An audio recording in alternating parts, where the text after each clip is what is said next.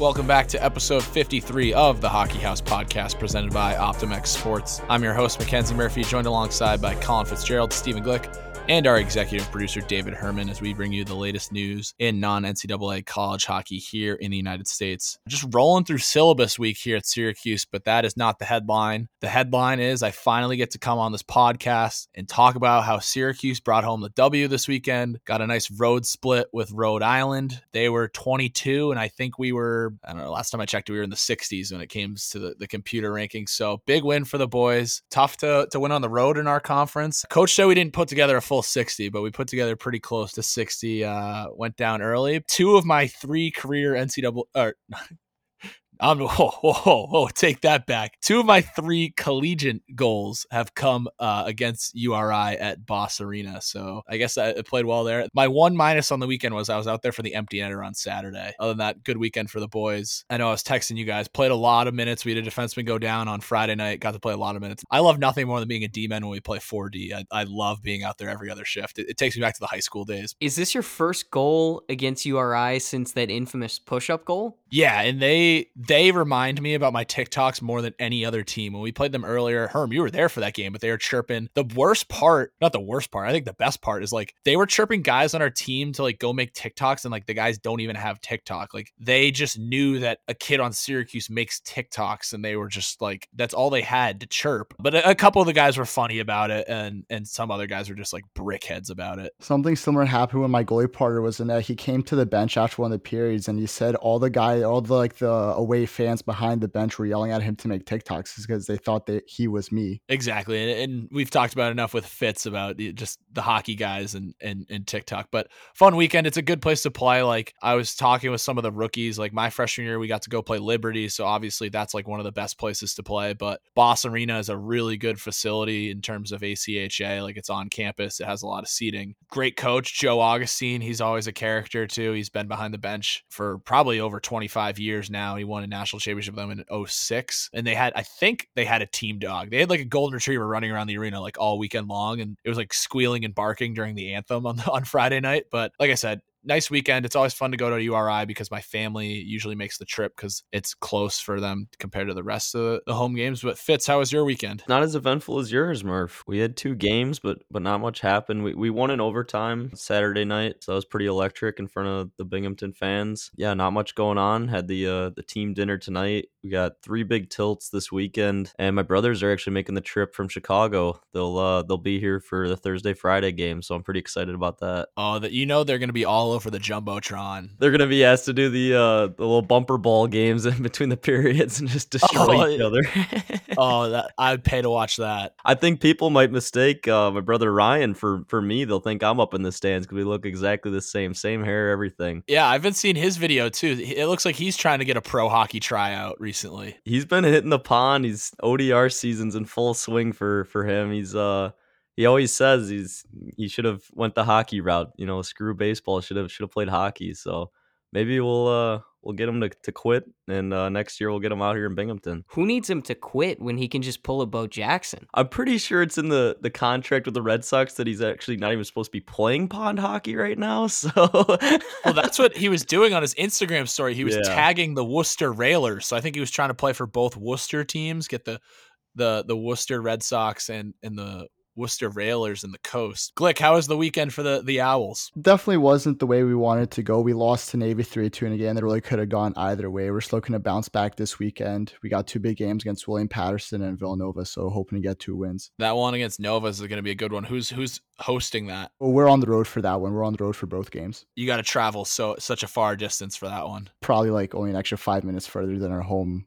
our home ring, which is pretty funny. I'll be in Philly too. We're playing Drexel Saturday and Sunday. So I actually I, I should shoot you a message after this. I got to figure out I'm supposed to be playing one of the team meals this weekend, so I might need uh, your help with that. We'll have the Temple Hockey House host the Syracuse team. I will ask and see if we can get that done. Herm, what about you? What, what, how did you spend your weekend? Went down to Stony Brook to watch them split against Liberty. Stony Brook guys can't say enough good things about them from Sully to Brendan Pepe to Mike Conlon. All of those guys really welcomed me in. Peter, the game day operations manager, kind of similar in terms of like a total Swiss Army knife where he runs like six things at once during the game day, was super, super accommodating. And then Dave, Aztec Photos, was great at getting me around the rink and even went out on the ice during the second period intermission, like took the magic eraser, cleaned off the glass for me. I was like, this is like Ritz Carlton level service at the worst rink ever. Like, you guys are great. Just wish it was a little brighter, little little better in here, but you guys were wonderful. All right, so takeaways from the weekend because I saw the results, caught a little bit of the games. Was it just like Liberty was really not ready to play on the road and then they kind of caught up to Stony Brook in the second game? It seemed like it. The Liberty team that came out game 1 and the Liberty team that came out game 2 seemed like complete polar opposites. It seemed like the guys were a little tired from the drive up. Stony Brook capitalized. Both games were very very physical, but it was back and forth. It really could have gone either way in in that second game. I really thought at, at one point Stony Brook started clawing back, uh, but Liberty shut the door. It was very very competitive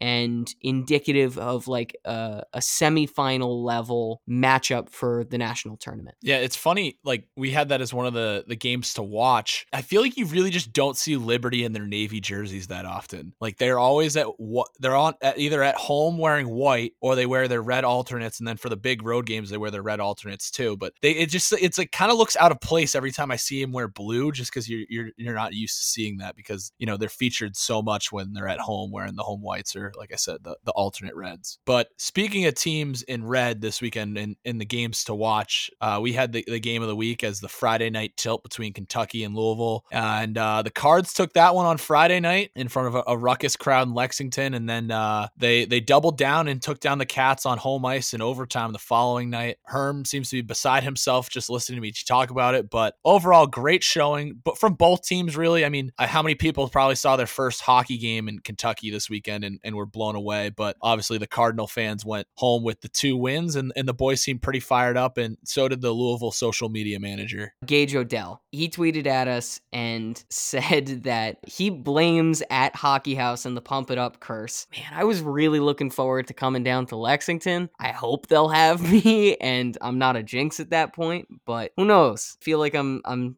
treading water with both Louisville and Kentucky after uh, that incorrect prediction. Longtime follower of the, of the pod, and we've been following him on social media since day one just because he provides so much behind the scenes stuff about Kentucky. I know I talked about it, it was either the last episode or the episode before that, but I talked about how like the home team rarely wins the Winter Classic. I think it's one of those things like the Kentucky boys, there's just like so much going on. You know, it's going to be one of the biggest crowds of the year. To lose that one, and then you basically have Louisville running downhill. I mean, you get the first win on the road, and you know you they're going for the sweep at home, and to get that in overtime. And I mean, they won, but they were holding up the L because that's what Louisville does. And the guys at Kentucky do the L's down. But all in all, a really good weekend of hockey. And, and shout out to the Louisville Cardinals because they put on quite the show. And, uh, we talked about it last week, but the social media people were going at it all week. And then, you know, as soon as that that final buzzer went in the OT game on Saturday, um, the the Cardinal social media was lighting up once again, reminding Kentucky who who won the two games that weekend. So more social media from the Southern teams. We saw cock hockey today getting into it with Auburn and Clemson because Clemson dropped a, a new set of jerseys that look awfully close to Auburn's and the, the orange and the script on the front. Auburn Twitter was going insane after they won. Herm, you're kind of the insider on this, but deep fried memes are back. Like they never went out of style. Eamon Smith, our social media wizard for Auburn hockey, has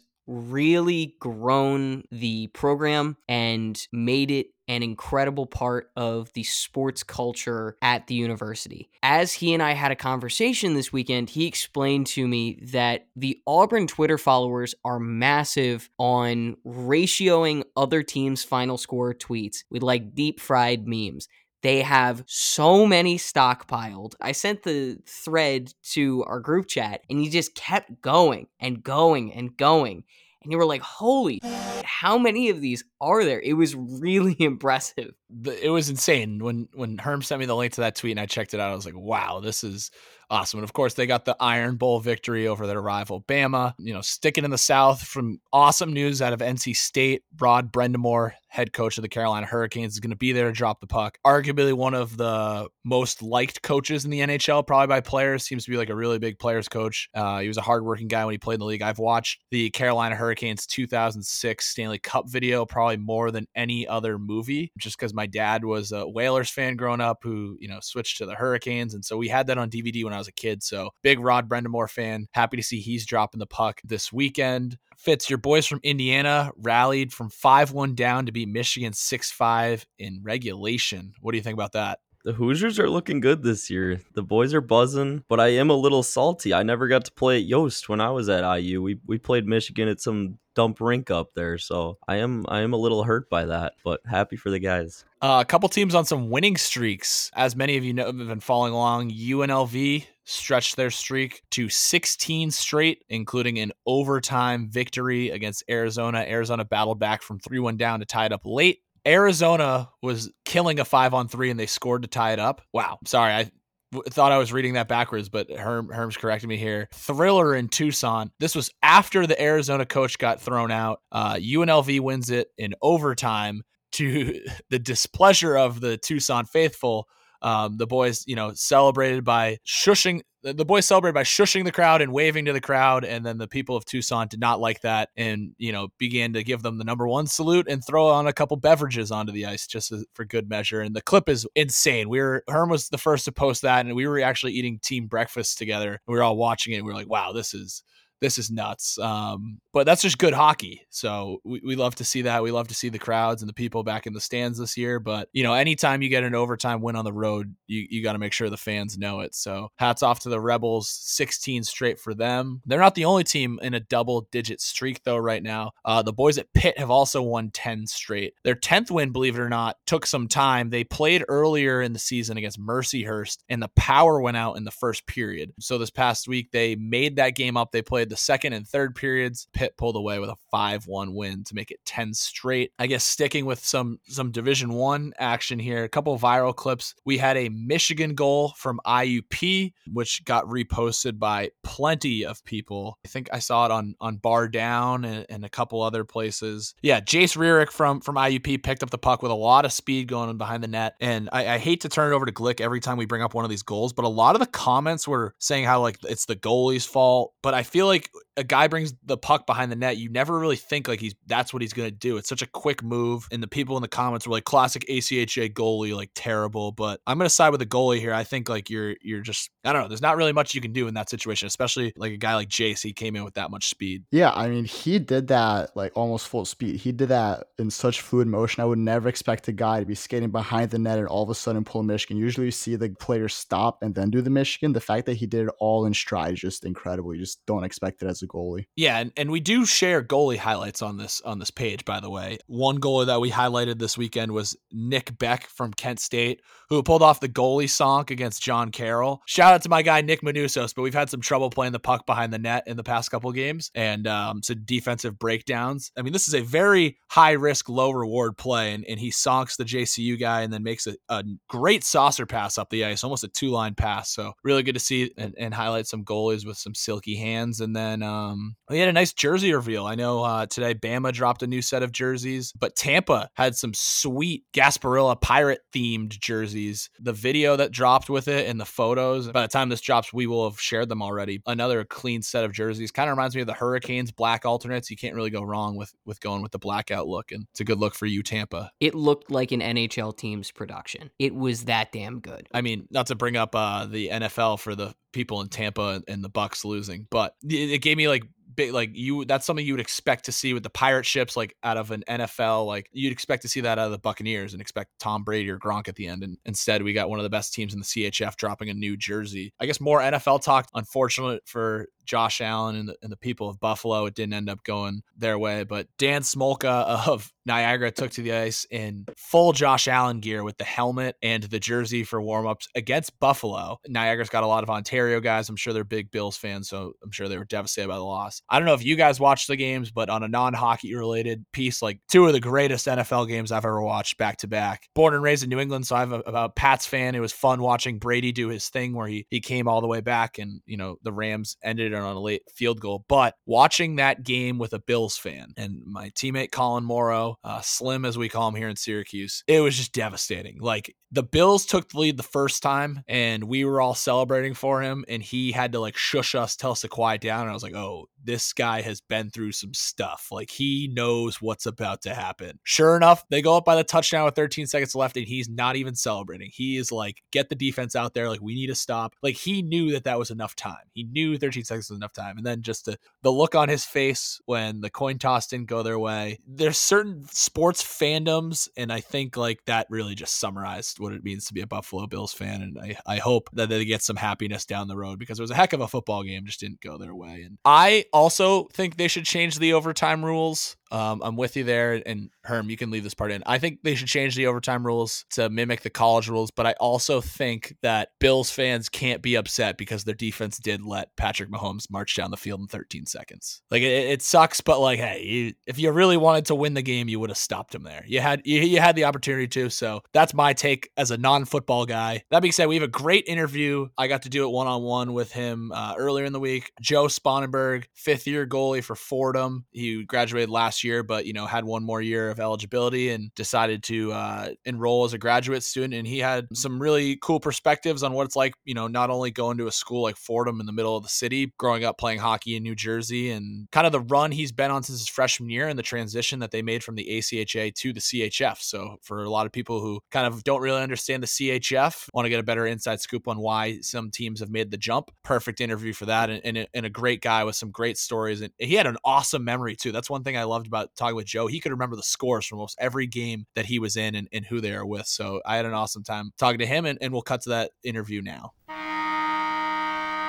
We're pleased to be joined by Fordham University's all time wins leader from Wayne, New Jersey, number 35, Joe Sponenburg. Joe, welcome to the Hockey House. Oh, thank you for having me. We're psyched to have you on. Um, how's the season going so far? It's been up and down compared to years past. We we definitely lost a decent amount. We ended up like losing two grades because of COVID because we couldn't play at all last year. And then so we lost the seniors who graduated my junior year. Then we lost my grade, and now I'm a grad student, and it's it's just been different because it's it's a bunch of guys that we had never played with before. Yeah, I, think a lot of teams are going through that. You know, the teams that were able to play during COVID were able to kind of keep the ship sailing, and other teams went on pause for so long and are, are still kind of uh, getting used to things. But let's dive into your, your career growing up. Uh, I mentioned you before the show. You grew up playing with Colin Morrow, who's a good friend of mine and, and one of my roommates here. Uh, where did you play youth hockey in, Jersey? When I was really little, like house league, I played for just a team out of the Ice Vault, the Wayne Hockey Club, just a local team. Then starting sixth grade, I tried to join a travel team. I ended up joining the Avs, uh, North Jersey Avalanche. From there, I just kind of stuck there. I started at like I think it was the B team, then moved up to A, then eventually moved up to double A, and just kind of played double A hockey all of high school. Once you were getting uh, ready to go to college, what was kind of helped make you decide on going to Fordham? It was funny. Me and my mom just came up with a big list of what are the top business schools with a club hockey team. It was just like whichever one I get into that's at the top of that list for business school ranking that has a club hockey team, I'm going there. And so, what were some other schools at the top of that list? Northeastern was up there. But at that point, I had already gotten into Fordham because I did the early action. Some other ones were Bentley, that was up there. That was that was a tough decision, and the University of Maryland. There we go. Some solid some solid club hockey teams in that list for sure. Now, your freshman year when you get to Fordham, uh, they were playing in the ACHA. We love asking this question for everyone who comes on. What was your welcome to the ACHA moment when you first got introduced to Fordham hockey? I, from listening to the podcast, I thought about this, and honestly, I have two. One that was like skill related, and one that was like, oh, this is what the ACHA is. So before I even had gotten to Fordham, the coach of Fordham invited me to a uh, I think it was the Chowder Cup, like one of those like tournament team type things. And that team had a bunch of ACHA guys. There was guys from Pitt. There was I forget some other schools, but it was kind of a team like that that he knew of kids from the New York area who wanted to be on a tournament team and just play throughout the summer. And he invited me to that to see what he had because Fordham had no goalies going into my freshman year. It was going to be three freshmen. So he wanted to see what he had, which made sense. We go out there in the Chowder Cup. I think I gave up nine goals. It was like 15 minute periods. And he comes over to me and just like, ah, you did a lot better than I expected. And I was like, what is this? Like, I kind of expected the level to be at that skill level. I find out like the teams that we were playing were much higher level that like these were like juniors kids trying to get to like D1 whereas like it just wasn't the same. So honestly, I felt that was a good preparation because I was like it's not getting any better than that. The funnier moment where I was like this this is the ACHA was we're playing Suffolk County Community College which is a two year community college. We're doing the starting lineups, and I'm standing next to one of our defensemen. He points out this one kid. He's like, he's been here for five years, and we don't think he's graduating this year. And I'm like, what? It's a two year school.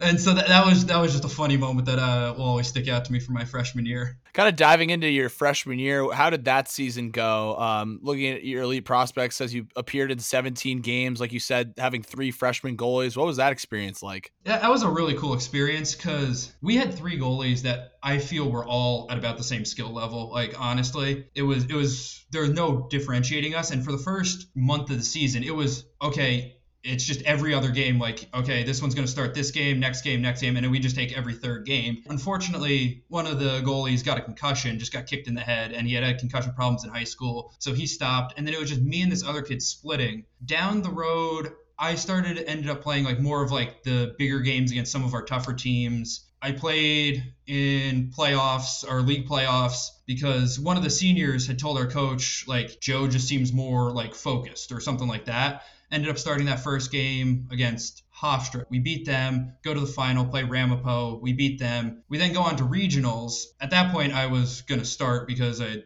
started the playoffs and it there was no point switching at that point we play Cal U Penn, which I remember at the time the ACHA did this like it was like a mini pre-show type thing. The the guy I, I don't even remember his name was like, this is the upset that I'm calling. Cal U Penn's gonna beat Fordham. Fordham's never been here before because that was the first time the Fordham program have ever been to regionals, and they're like, Cal U Penn's too big for them and stuff. Sure enough, we go out there and we beat them, and it was that, that was a cool experience. I should have had I think it was a 45 save shutout. I was very annoyed because the kid punched it into the into the goal with his glove. Honestly, it was more credit to my defense. It was all point shots, all that type of stuff, games that you love as a goalie. We go to the finals, or regionals, to go to nationals, and we play George Mason. They had one kid, Cam Smith, who was phenomenal. I remember on just the podcast that just came out, the guy from Central Michigan was talking about him on that team that went to Russia. He was a phenomenal player. He apparently had a Dartmouth offer or something, and that got pulled because of like a knee injury, but he was still like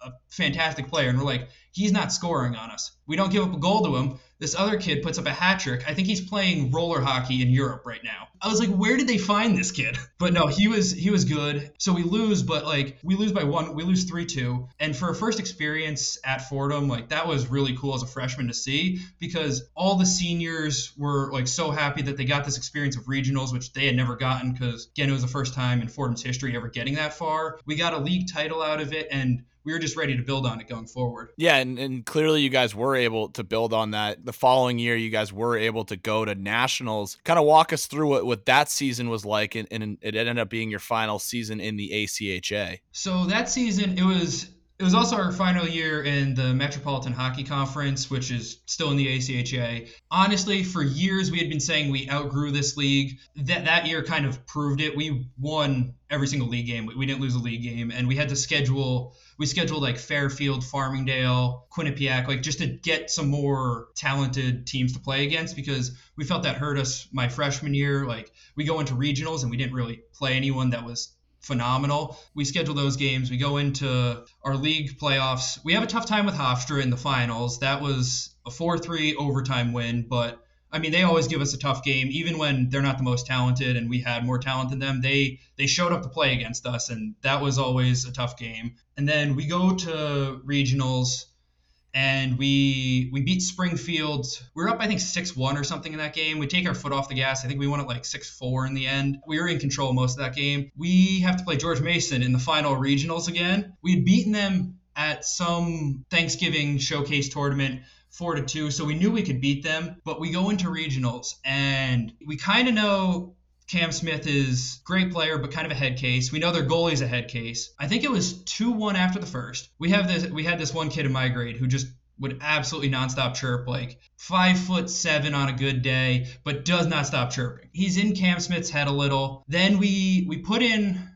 a third at the start of the second, and the floodgates just opened. We we win that game 7-1. That was a very cool experience. All the guys from that team say that was their favorite game that they had ever played in. My favorite game is when we get to nationals. We beat Florida Gulf Coast 3 2, which was a really cool experience. If you listen to the broadcast of that game, which of course they still have saved, the announcer comes on and is just like, oh, here's a Florida Gulf Coast team with tons of experience, and we never been to nationals. And to win that game 3 2 was just a really really cool experience. Talking about good experiences as a whole, what was that like going to nationals and in you know and, and were you did you guys have to fundraise a lot of money to get there? What was it like kind of as, as an experience as a whole? So i do i want to shout out all our donors and all our uh, people behind the scenes. So everything is run by one guy at fordham called andrew mola and he's our GM, scheduler, anything you need to go to Andrew Mola. He had the finances planned out for nationals a year in advance just in case we made it. He made sure that we raised money so that we didn't have to ask the parents for like, oh, can you chip in for the flight or something like that. Like he made sure he was on all our alumni, just trying to raise that money. So like yeah, we did we did a bit of fundraising, but it was honestly more fundraising because of Andrew Mola. It wasn't like we didn't have to like we weren't selling like Chipotle bowls or something like that. Like it was it was a lot of behind the scenes work by Andrew Mola, and I do appreciate him for that. And we got to have a, a great experience. So we go down there. It was in Dallas, correct? Yes, it was in Dallas. We book a flight early in the morning out of LaGuardia. We thought it was a smart decision because we're like, oh, we'll get down there earlier, we'll have that practice that day, and then games the next day. Kids decide that it's a smart idea ah, we're just not going to sleep before a flight. We're going to go out, like, have a good time. I was questioning if we were going to make it through TSA. Like, just some of the things that kids were doing, like how uh, intoxicated they may or may not have been. I was nervous about getting through TSA. Once we did that, I felt bad for anyone else on that flight, but I was like, we're making it to Dallas, so that's fine. We get there, kids sleep through the flight, sleep through the bus ride to the hotel. Then we have that practice. This was a funny one. I think it was Sault College comes over and they have the practice slot after us or something. And they're watching us. And we look so god awful. I remember my skates had no edge on them, so I couldn't I couldn't skate. I'm sitting in a butterfly just taking shots because I can't move. Sault College is sitting there laughing at us. I'm like, oh god, this is this is gonna be something. Meanwhile, our coach, who he's something else, had us switch jerseys so that we had different numbers so that people didn't know who we were. Like just to to explain like what this practice was, it was it was something. Then we go back to the hotel and it's a it's a pretty chill first night because we're all like, you know, we'll get ready for the game tomorrow. We show up, we play Florida Gulf Coast in that first game, we win. That was a hell of a time. We go to Top Golf that night. One of the kids on our team was he only played with us the second half of the semester. He played D3 hockey but came to Fordham for a better degree and we somehow found him to play for the second half of the semester. No idea where my coach found him, but I was like, "Hey, I'll take it." He's 26 or something, so he can rent a car. So we all squeeze in his rental car. We go to Top Golf. I just remember like I was with most of the seniors then just because I was more friends with those guys and they're all drinking and I'm I'm not because they're not I'm like I'm not trying to fake a top golf or anything. I've never swung golf club before. Wind up I take it like a baseball swing. I release the club. It hits the heater in the bay next to us, and the other family starts screaming. I thought I thought I killed someone. I was like, Jesus Christ. No, that was a fun time. And then a lot of guys, I don't really like to go out like before I have a game, and we had three games in a row as nationals work. But like a lot of guys went into Dallas, and I would just see the Snapchat, see like hear the stories. I know they they found a mechanical bull at one point. There was just some interesting videos from that. Uh, one of our assistant captains, after we played Michigan, we played them to a really close 2-1 loss. That was that was another fun experience just because of how good that team was, and I never seen a team that good. We he goes out, he broke his foot in that game or his ankle with a blocked shot goes out and is just like, ah, uh, you know, I'm not playing tomorrow, but you know what, whatever, I'll have a good time with the team. You know, like city bikes, but they have like electric scooters Yeah. Takes one of those right into the back of a parked car. Has a concussion. Like I'm, I think he's dead. Like oh, it was that was a fun time though. Like just even like going out to eat with the team, and there was a cigar bar near the restaurant that some of the kids enjoyed. Like it was, it was just a really, really cool experience. We always joke on the show that like it's uh you got to find out where the teams are staying in the hotel before you make your prediction for who's going to win the national tournament because it's such a long season and then you you kind of get rewarded by going to nationals and it's usually during spring break week so guys of course want to take advantage of it so it's always interesting and it, it's it's good to see guys enjoying themselves after you know a, a successful season. But after after that what was that summer like going into the next year where you guys changed conferences you changed leagues? What was that process like the way that it was described to me at least and described to the rest of our team by our team manager was like the ACHA cares a lot about their D1 teams and like all that stuff but wasn't really as much focusing on especially D3 at that point and it was just it kind of kind of showed itself that year with COVID where oh, we're going to cancel the D3 tournament, but have the D1 and 2. And like, it made me glad that we left at that point. But for us, it was really no different because we were still focused on our little area. I know other teams have insane travel times and stuff. For us, we went from our farthest trip being out to Suffolk, which was two hours because of traffic. It's only like 30 miles. It's not like we're going anywhere crazy. To now, our farthest trip is two and a half hours to Quinnipiac.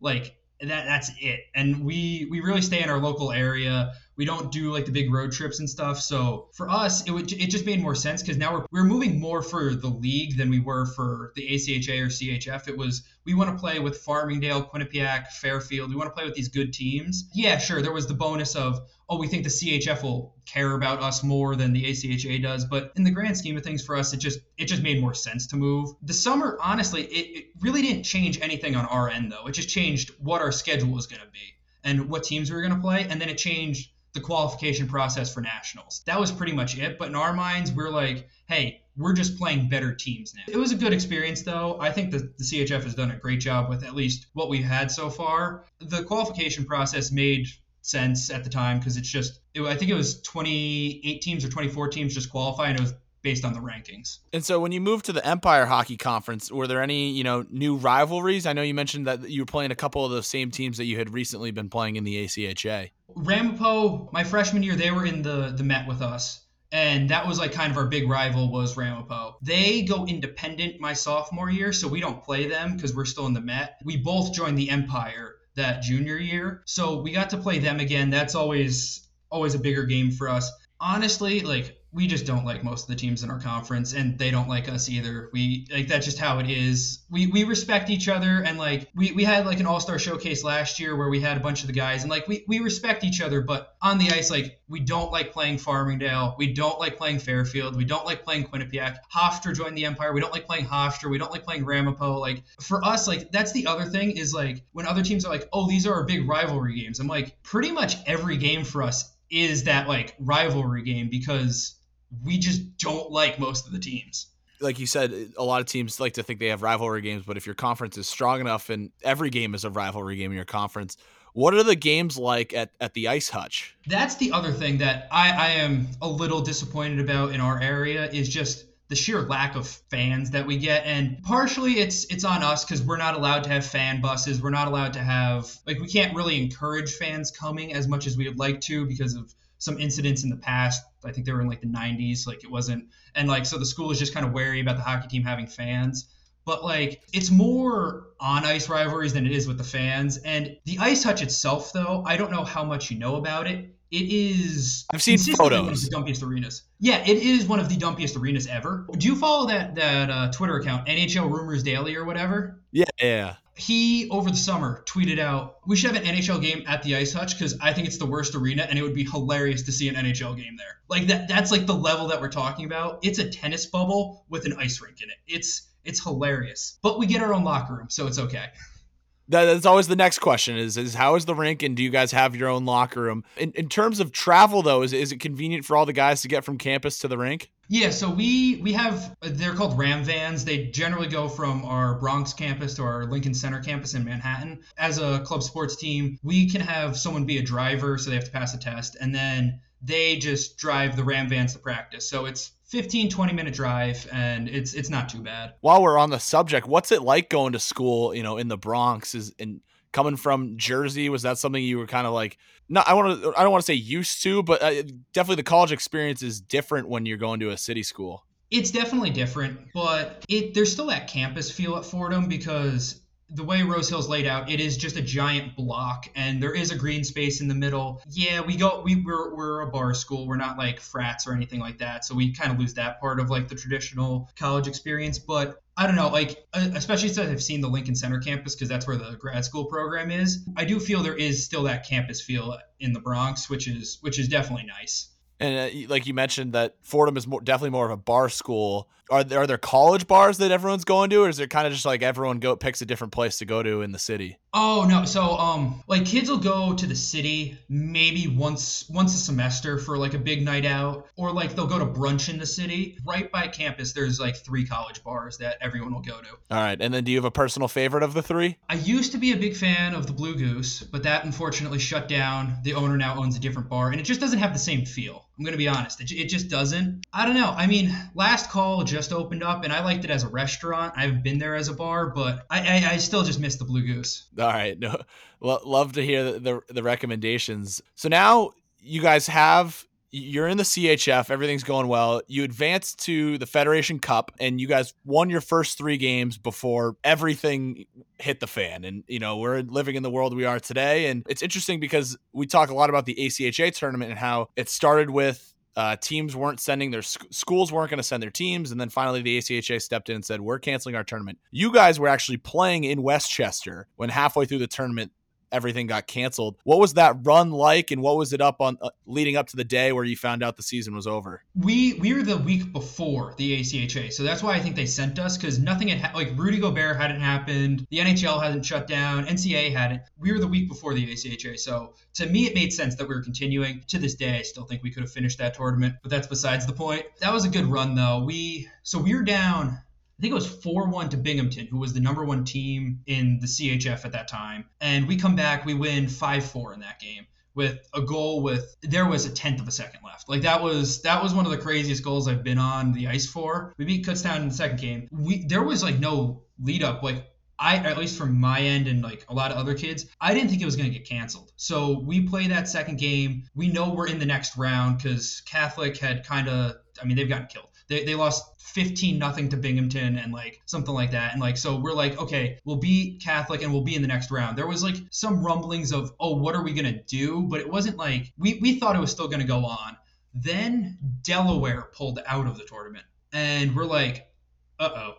Then a few other teams pulled out. Then we pulled out. Then the tournament gets canceled. It just stunk because we we knew that we, we could have made a run. Like I know everyone says we could have made a run. That year we had beaten Farmingdale State College and tied. We didn't lose to Farmingdale that year, which was crazy because they're historically like the best team to come out of the our region for uh, the ACHA. They were the best team in our league that year. We beat Binghamton, who was the number one team at national. So we're like, okay, we can make we can really make a run. And there was no team that we couldn't beat. I'm not saying we would have won for sure, but there was no team that would have definitely beat us. So the school tells us, "Oh, you guys have to get back tonight." And that was on a Friday at like 8:30 and we're like, "No, we're not driving back from Philly at 8:30 on a Friday. We stay one more night." And there's an Uno's right next to the restaurant, which is if you've ever been to an Uno's, it's not a bar, it's it's an Uno's. It's a pizza place. We kind of did a number on that Uno's.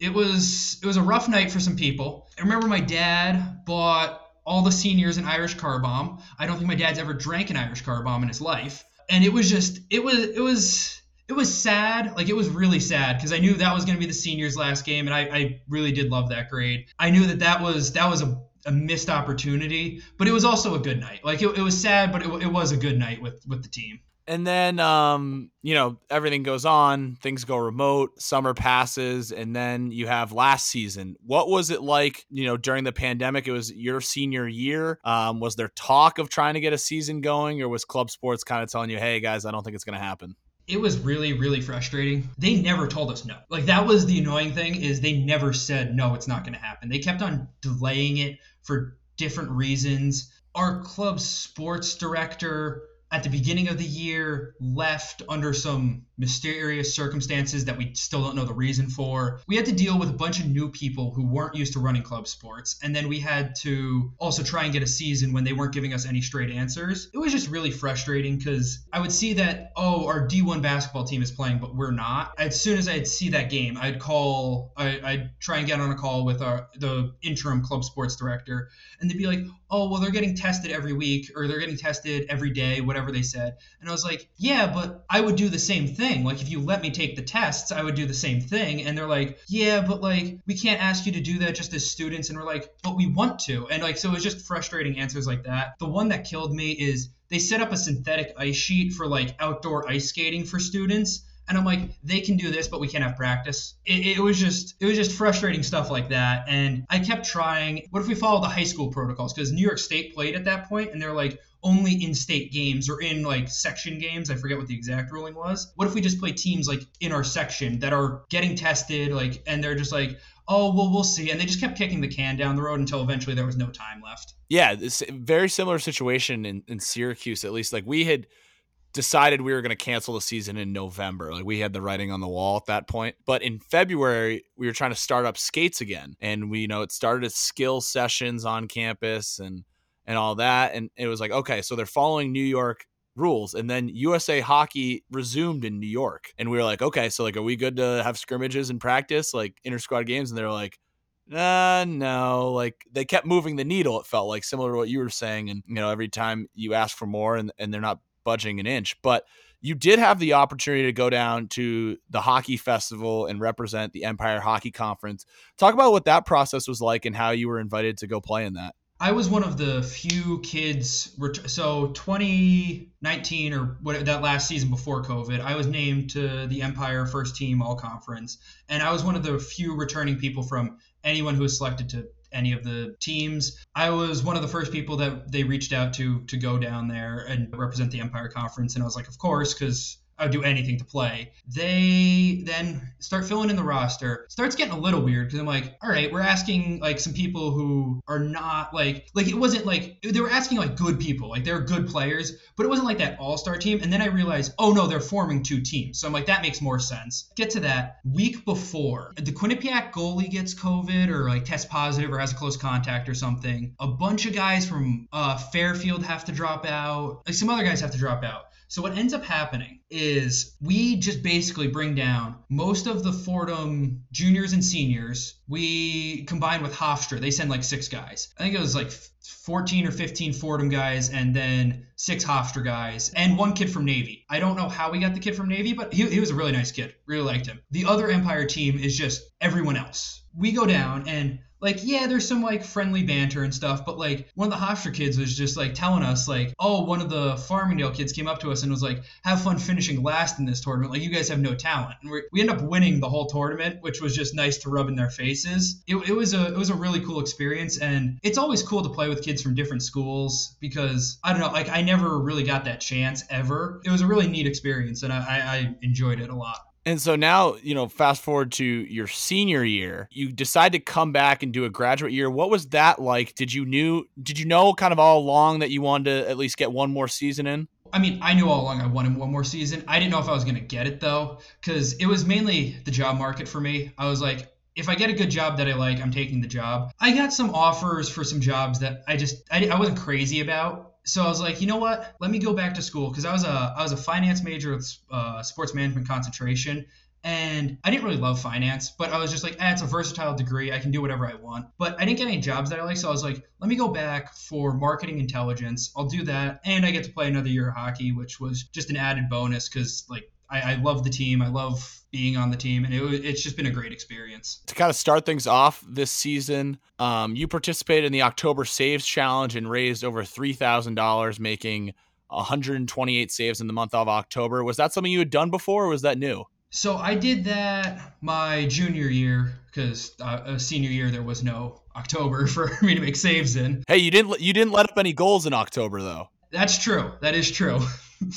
I forget what I raised my my junior year. I think it was like a thousand seven hundred, thousand nine hundred, something in that range. I always like giving back to whatever charities I can, especially through hockey. Like hockey's given me so much, and like the club team at Fordham has given me so much. My experiences throughout youth hockey have given me so much. Like if there's anything I could ever do to give back, I always want to try and do that. So it's just a very rewarding experience for me trying to do stuff like that. And then, uh, you know, the next month in November, as I mentioned at the start of the show, you became the all-time wins leader um, in program history. What did that mean for you, especially you know in your, I mean, fourth season with the team, but your fifth year at Fordham to uh, kind of leave a legacy on the program? Yeah, no, it, it, it, means a lot. And like, I got put in a very lucky situation. I got to start as a freshman, which most goalies don't get to do.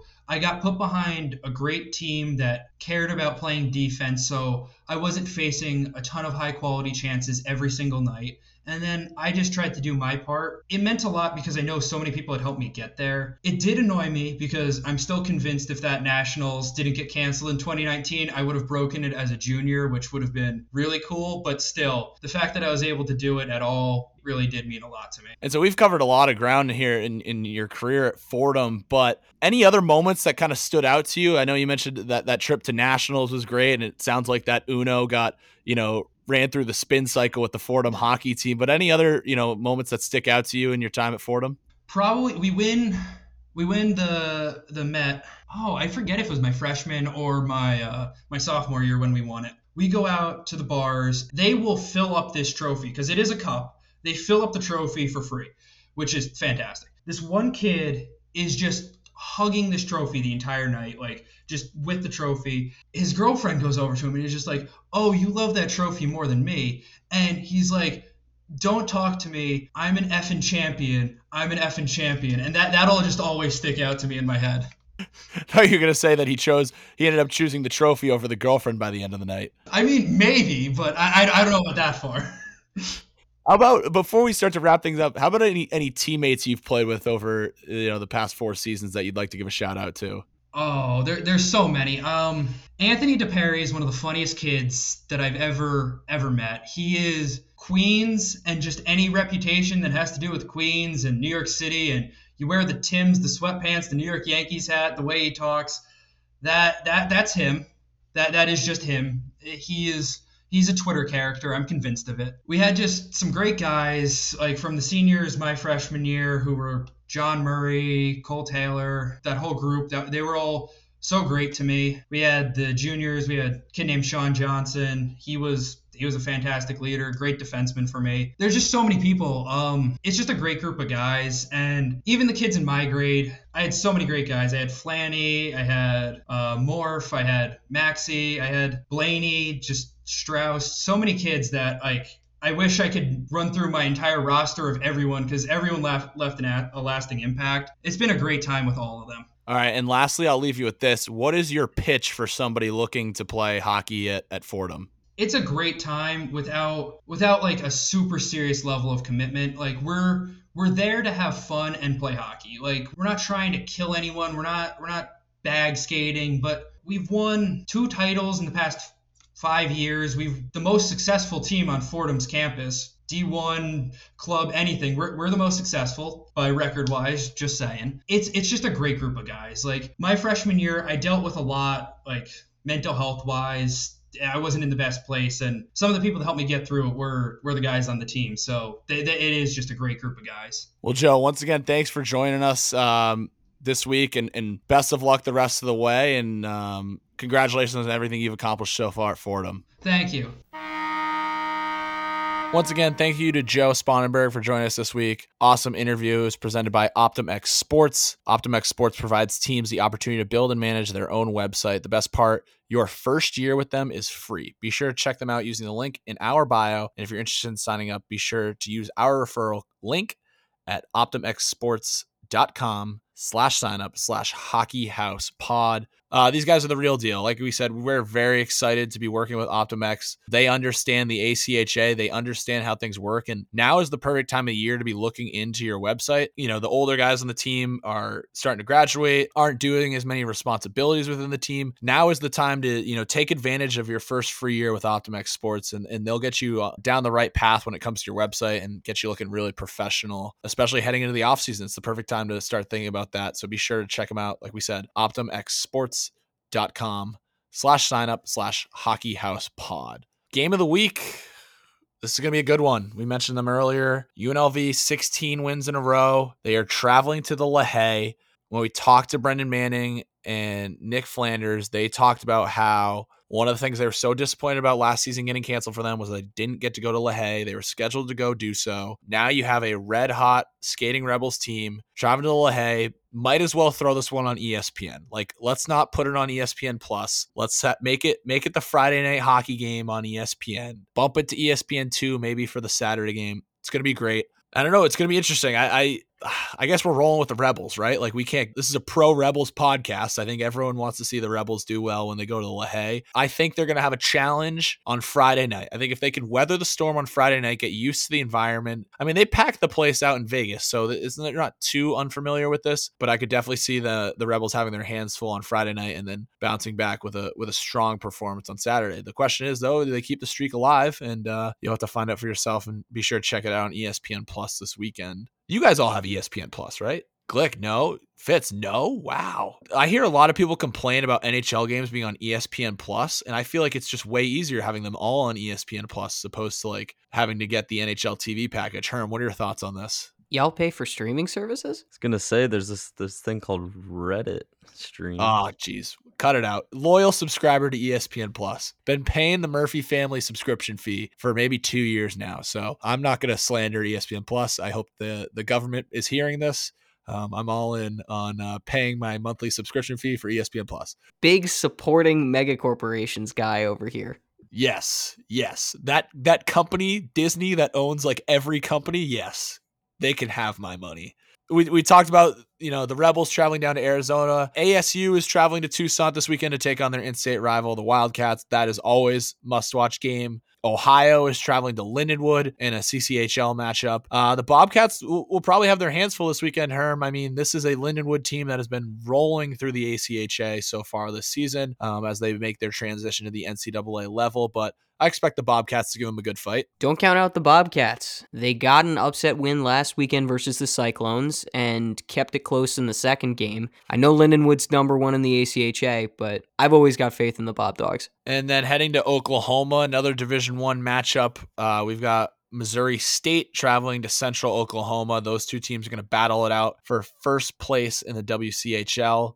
Um, we've seen Missouri State and UCO off to strong starts this season, and looking forward to carry that. You know, I expect both these teams to be in the national tournament. It's just going to be who's going to be the league representative at the end of the year. Mentioned this one earlier, but Temple at Nova going to be a good game when these guys get together. Last time they played, it was the Hockey House game of the week, and uh, ended up going to a shootout. So I expect this one to be another nail biter. Glick, any any thoughts going into the weekend? Definitely losing in a shootout last time against these guys left a bad taste in our mouths. We're looking to get revenge this weekend against the Wildcats. Another inner city matchup. Duquesne and Pitt are going to battle it out on Monday. And uh, this game is pretty special. Only 100 fans going to be allowed here, but they're playing in a temporary rink at the Armory in Pittsburgh. It is a and is an old military armory that they have built an ice sheet in. I believe when we talked to the guys from Pitt, they said is the only ice sheet in Pittsburgh city limits. Uh, the other rinks are on the outskirts, but for now, it is the only rink inside city limits open to the public. Really cool to see the two university teams battling it out. Um, for ACHA bragging rights. That game's going to be on Monday night. Um, I'm pulling for the guys from Pitt.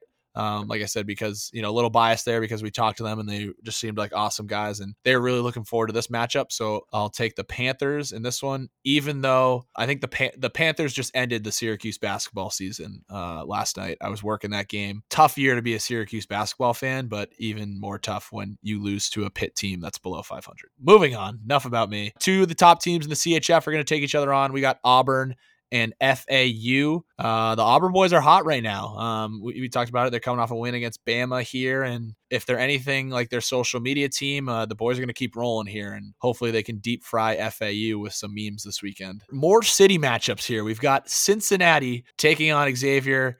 Um, this sounds like it's going to be a madhouse. I mean, Cincinnati is already rocking right now. More NFL talk. Uh, the Bengals, of course. So if they're anything like Joey B, this game is going to be going to be lights out. We got promotions from the Barstool accounts here. It sounds like the place is going to be packed. So hoping we get some good uh, shots and and some video footage from from that game. Robert Morris is hosting Mercyhurst in a charity game, and they're going to be rocking some sick jerseys uh, sponsored by Good Guy Inc. It seems like it's a clothing apparel company just for for good guys and good human beings. And what more to represent that than some dogs on the jerseys? Uh, so we'll be posting the the photos there. So be sure to check them out on our page. But good luck to Robert Morris this weekend, and then um, some outdoor hockey games down south. We've got Clemson taking on Georgia, and then South Carolina taking on Georgia. Those should be exciting games. When we talked uh, we did an interview that'll hopefully drop pretty soon with some Georgia guys, and they had mentioned this uh, before the news came out about the game, but they were pretty excited about this. But uh, we'll keep an eye out that, and I'm sure uh, Gorms will have plenty of content from the bench for the Gamecocks as he always does. And uh, honorable mention, we got Delaware versus URI, two teams in the Eshel, pretty similar spots in the rankings in the you know 20 to 25 area, so that should be a, a good one as well. Plenty of hockey, and hey, if, if you're listening to this and you don't hear the game that you want mentioned, be sure to send us a DM. We, we'd love to share and uh,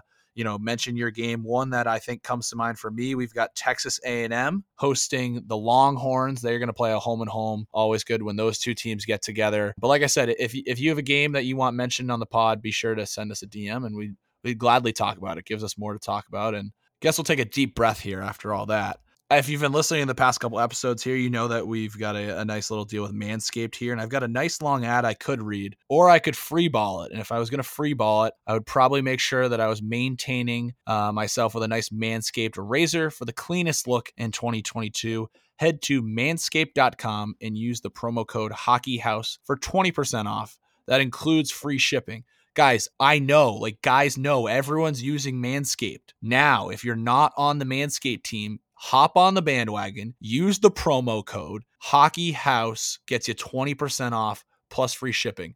This is one of those products where it's like you don't think you need it that much. And then when you use it, you can't live without it. Nothing but good things to say about this product. The newest 4.0 package is legit. The Lawnmower 4.0, they are not kidding when it, they say the LED light helps you out a ton here. Boys, we're kicking discomfort to the curb in 2022 here. Make sure you're looking your best off the ice here and get the Manscaped. So once again, use the promo code HockeyHouse for 20% off and free shipping we mentioned our pet peeves. I think it was the last episode, a couple episodes ago, but thought of another pet peeve that I forgot to mention, and I wanted your thoughts on this. I cannot stand when hockey teams wait at the door to go on the ice. I don't know if you, you you guys understand that. In my mind, you should wait in the locker room, and then somebody should pound on the door, and then you just go out on the ice nothing grinds my gears more than like when we get told it's time to go on the ice and we head out to the door and then we're standing at the door for a minute to go on the ice like this is pee-wees. The only thing worse than standing at the door to go on the ice is sitting on the bench before you go on the ice. Like guys, if we're talking about legitimizing the ACHA here, let's make it look good here. Wait in the locker room and then take a running start. Like nothing is cooler than running out onto the ice and we're just going to eliminate that part of the game? Come on now. I won't have any of it. I'm not standing for that.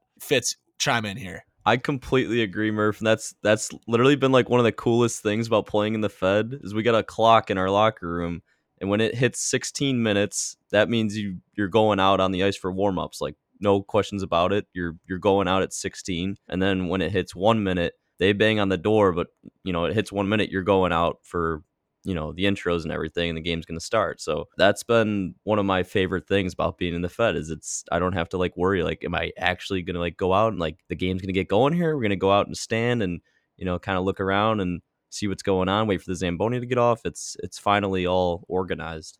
And if you've played in Cuse before, for my my friends in the Eshel or the Niagaras and the Buffaloes of the world, it is kind of a nightmare getting on the ice. The rink wasn't built for hockey; it was built for figure skating. The people who donated the money, the Tennity family who donated money for the Tennity Ice Pavilion, they were big synchronized skaters. We have a great synchronized skating team on campus. They built one door. Both teams have to go on the ice in the same way. And so Syracuse has to go on the ice first, and we got to wait for the refs. But our locker room is further away. So we also purchased a clock in the locker room uh, for this year to try to fix this this problem and it's getting better but you know it's a bizarre place where you got to walk by the whole the entire opposing team's locker room and they're all just the other team is just waiting at the door for us to go on the ice so they can go on the ice too. It's a it's a smorgasbord of uh of hockey players waiting to go out but that was a pet peeve that i thought of at, at uri because uri has the locker rooms in the tunnel and you just run out onto the ice so it made me think of that but Fitz, I also thinking ahead here, I wanted to make sure you saw, but Selly Hockey dropped those Ireland hats. We got it. You got to get one of those before St. Patrick's Day. I know it's late January now, but especially my guys who like to go hard on St. Patrick's Day, you're probably going to want to get these hats because they're going to sell out fast, I would assume. And uh, so you don't want to be trying to get one in late February and have it not come in on time. But Fitz, it's it's great green, you know, like the Black Bears. We could wear it when you guys wear the the alternate jerseys. What do you think? Murph, I kid you not, I bought one while we were talking during the episode. It's already on the way. wow. Did you go with the white one or the green one? I went with the white one. That's good. You're going to rock that hat. I'm sure you're going to look great doing it. So I'm, I'm pumped that you, you, you purchased it. I got to get an assist there from Selly Hockey. Yeah, there we go. I guess question of the week here relating to my, my pet peeve about running out of the ice. I want to know what your guys' favorite walkout song is. So like if you're walking out for the start of the game, like you already did warm-ups and you're heading out for the starting lineups and uh, the first period, like what song do you want to hear over the PA system Fitz? You're a huge rock guy, so I'm assuming you're going something that route. Yeah, I'm, I'm pretty torn right now. I'm, a lot of ideas are flying. I mean, Kickstart My Heart's up there. Thunderstruck's always good one, but I'll go Enter Sandman. That's what they got going here at uh, at Binghamton, and it's it's pretty electric when they uh, they start playing that and we come out and the smoke's going. So we'll go Metallica. Our DJ's been playing that too when we hit the ice, and the locker room DJ tries to coordinate it. It's actually really like we play it in the locker room, and then you walk out and you hear it on the rink. Sometimes it, you don't even notice the difference, but that usually gets the boys pretty fired up we started playing you guys remember like the yodel boy in the walmart or wherever in the target he was yodeling and then they made like a remix to it we started playing that in the locker room right before we go out and then you hear enter sandman when we go out it's like it's crazy the the shift it's it's two two complete opposites he's got a new song out mason ramsey throw some respect on my boy's name I, am all for it. I just saw he was getting chirped for the new song. He was like working at Subway. He's got a TikTok now. People are, are getting after him. But yeah, I'm, I'm all for the grind. Well, I know Glick's not listening to Mason Ramsey when he's taken to the ice. If if you're on aux for the Temple game, Glick, what are you choosing for the walkout song? Oh, I'm gonna have to go with the very cliche Philly sports answer. I'm gonna have to go with "Dreams and Nightmares" by Meek Mill. I mean, you play that song anywhere in Philly, whether it's at Hockey House or at a, a Temple Hockey, and I'll definitely get the boys going. Solid choice. And then Herm, if if you're on aux, Jake isn't there to welcome the Ohio Bobcats onto the ice. What song you playing? Oh God, shipping up to Boston is what we play right now at Bird. If I had to pick something different, it's probably "Party Hard" by Andrew WK. I'd say it's a it's a solid win song, but I could totally see it working as a as a get out on the ice song. For my picks, I'm gonna go with something a little softer, something more classical. But I'm tied between well, Baba O'Riley is one of my favorite songs of all time. Yeah, I guess Herm Rangers fan. I should have known that you'd like that pick, but that's a good one. The Canucks do it. Uh, Merrimack does it, and Dartmouth did it when I was growing up as a kid. But they play uh, "Where the Streets Have No Names" is another really good one. If you got the lights going with that one, and then maybe a little siren action, those are my two picks. So I'm going to something a little more quieter, classical, but it still gets the boys going. That one hits home right at the I don't know, like builds up, and if you come out like right at that that moment, that's sick. Yeah, we, I remember when when I was like picking the music for my high school team, I used to have like my sister. I'd be like, "All right, like hit the song here." And we're not going to come out until we hear this part of the song, just for that effect. Herb, what do we got for the blowout of the week this week? In some women's one action, Arizona State slaughtered Denver. Oh my goodness, 21 to nothing. Shots were 47 to 10, and then they beat them 14 to 1 the next night. Good God, that is crazy from the Sun Devils. I had already chalked this up as the blowout of the week. On Thursday night, Adrian beat Western Michigan by a score of 14 to nothing. So, I mean, they Arizona State scored one more touchdown and made it 21 to nothing. So, uh, they definitely earned that spot this week. To wrap up the show here, and I'll, I'll let you guys chime in with any, your thoughts, but you know, Bell Let's Talk Week this week, and every year you see so many things about it. I think the Hurricanes did a really good job on social media this year talking about mental health, and the thing that stood out to me, and every year you see something new, and but it was like nobody ever pretends to be depressed they pretend to be okay and you never know what what guys are going through especially on a, on a hockey team with guys who are still getting used to college and and maybe aren't playing as much and don't really like where they're at right now but check in on your teammates and, and it's nothing more than a, just a, a conversation and kind of get a little deeper than just hey how are you doing? Maybe ask them about their day and and that kind of thing because like I said, no nobody's ever pretending, but people are always pretending to be okay. So make sure to check in on your teammates there. And I don't know if you guys have anything else to add about about how important this week is. Yeah, um, I'll just be honest. You know what you mentioned, like especially early on freshman year, I did deal a little bit with mental health issues, and honestly, the best thing I did was just talk to someone about it. And honestly, just getting that weight off your chest is the best thing you can do. You know, I'd been thinking about it for a couple of months at that point. Just doing it really, you know, lifted weight off my shoulders, and it really helps you both academically and on the ice. So honestly, all it takes is just one step: finding someone you trust and just talking to them. Remember that it's okay to not be okay and just like Glick said, you know, reach out and it always helps to, to talk with someone. So don't don't hesitate at all. Awesome. Well, once again, thank you guys and, and girls for tuning in this week. Good luck in your games this weekend and, and be sure to send us anything, any clips or highlights, be sure to send them our way. The Hockey House Pod. Thanks for listening.